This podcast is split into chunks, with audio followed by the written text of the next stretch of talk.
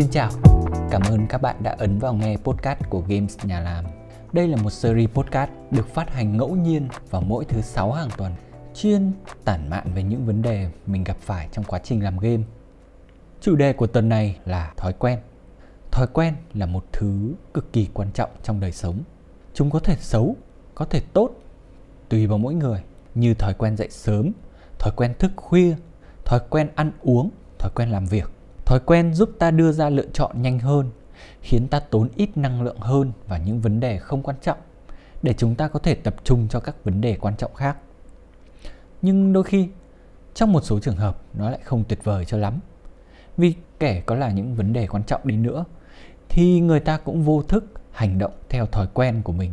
Chẳng hạn trong việc làm game, khâu ý tưởng là một khâu cực kỳ quan trọng.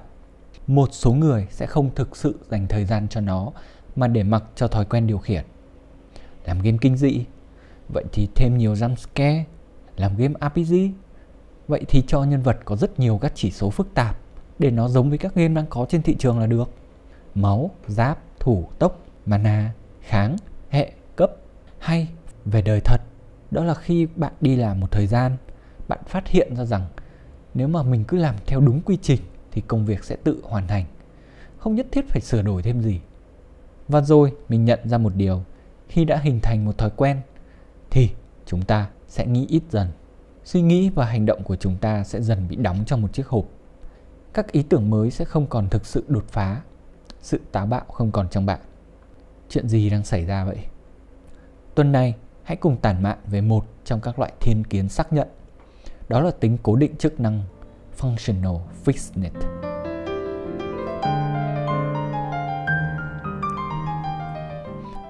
Chúng ta đã biết cấu tạo của lựa chọn. Lựa chọn là việc dựa trên những thông tin đang có để đưa ra hành động và nhận về phản hồi. Đây là cách mà con người hoạt động. Vấn đề ở đây chính là phần thông tin đang có. Việc này sẽ ảnh hưởng đến các lựa chọn tiếp theo của mỗi người và cũng có thể là của các AI nữa. Môi trường sống sẽ tác động đến sở thích và hành động của mỗi chúng ta. Trẻ con thì ảnh hưởng bởi bố mẹ, lớn hơn một chút chúng ta bị ảnh hưởng bởi bạn bè. Lớn hơn một chút nữa, chúng ta còn bị ảnh hưởng bởi cả internet và truyền thông. Những ảnh hưởng này sẽ tác động tới các thông tin được đưa vào đầu bạn. Từ đó định hình thói quen lựa chọn của bạn.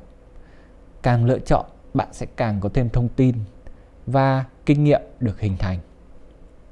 Chẳng hạn bạn thấy trên internet người ta chơi nhạc rất ngầu và chỉ với lượng thông tin đó bạn quyết định tập chơi nhạc và lựa chọn của bạn là mình sẽ tập chơi piano.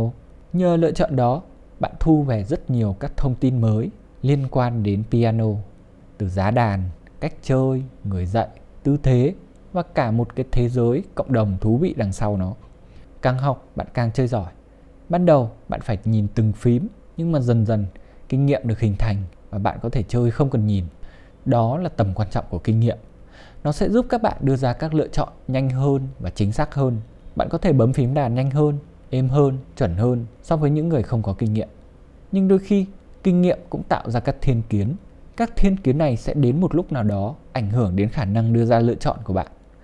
Bạn vẫn phân tích một bản nhạc theo cách bạn thường làm. Bạn chơi theo cách bạn thường chơi và kết quả tất nhiên là nó vẫn bình thường như mọi ngày. Bạn cảm thấy tốc độ phát triển của bản thân chậm đến phát bực. Hãy thử liên hệ tới bản thân bạn xem trong cuộc sống, có phải có những thứ bạn học mãi, làm mãi mà vẫn dậm chân tại chỗ không?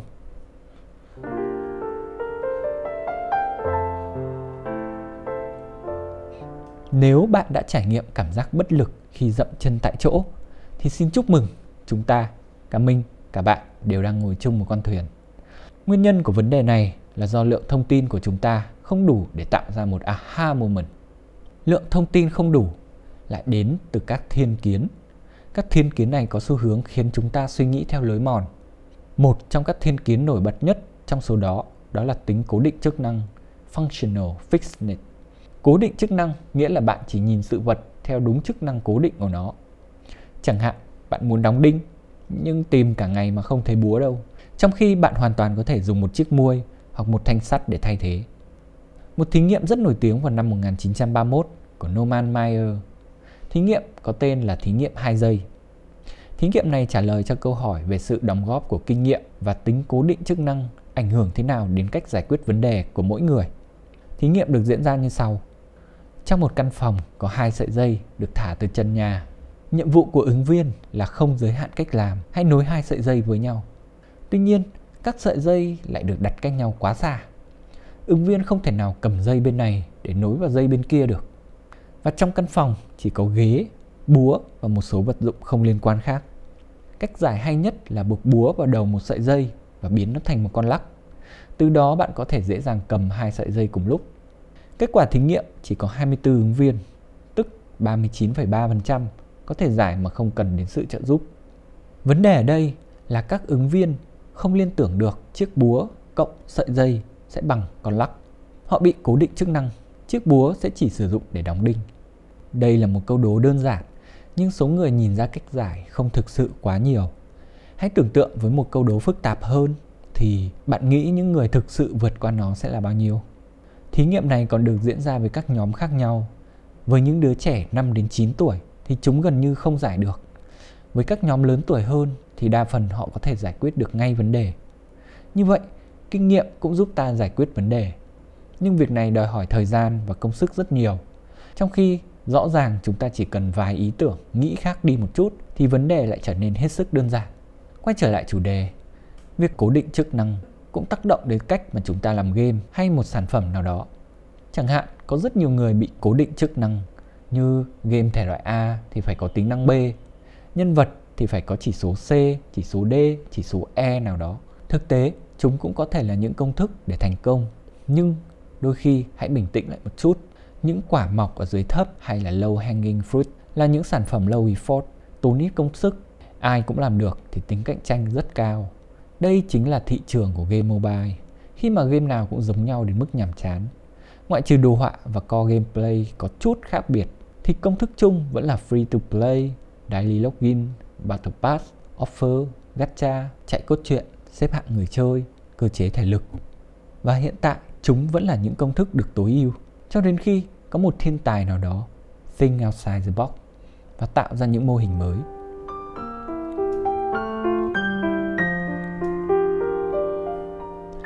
Thực ra thì bình thường bạn cũng không cần quá quan tâm nhiều đến cố định chức năng. Nhưng khi gặp một tình huống thực sự cần, hãy nhớ đến nó để bạn có thể thoát khỏi nó.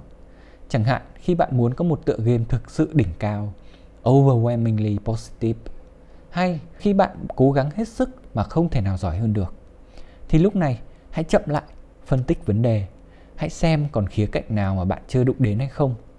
Giống như cách mà 24 ứng viên đã sử dụng búa để tạo thành con lắc vậy. Bạn nghĩ bạn có thể làm gì với một tờ giấy? Đốt, gấp, xé, vò, viết, vẽ, xoắn, chọc, cắt, dán, uống, dựng, thả, cầm, xoay, thổi, rút, buộc. Wow, nếu bạn thực sự suy nghĩ về nó thì cũng có khá nhiều thứ thú vị đấy chứ. Cảm ơn các bạn đã lắng nghe podcast của Games Nhà Làm. Và một lần nữa, xin chào và hẹn gặp lại trong những số podcast tới.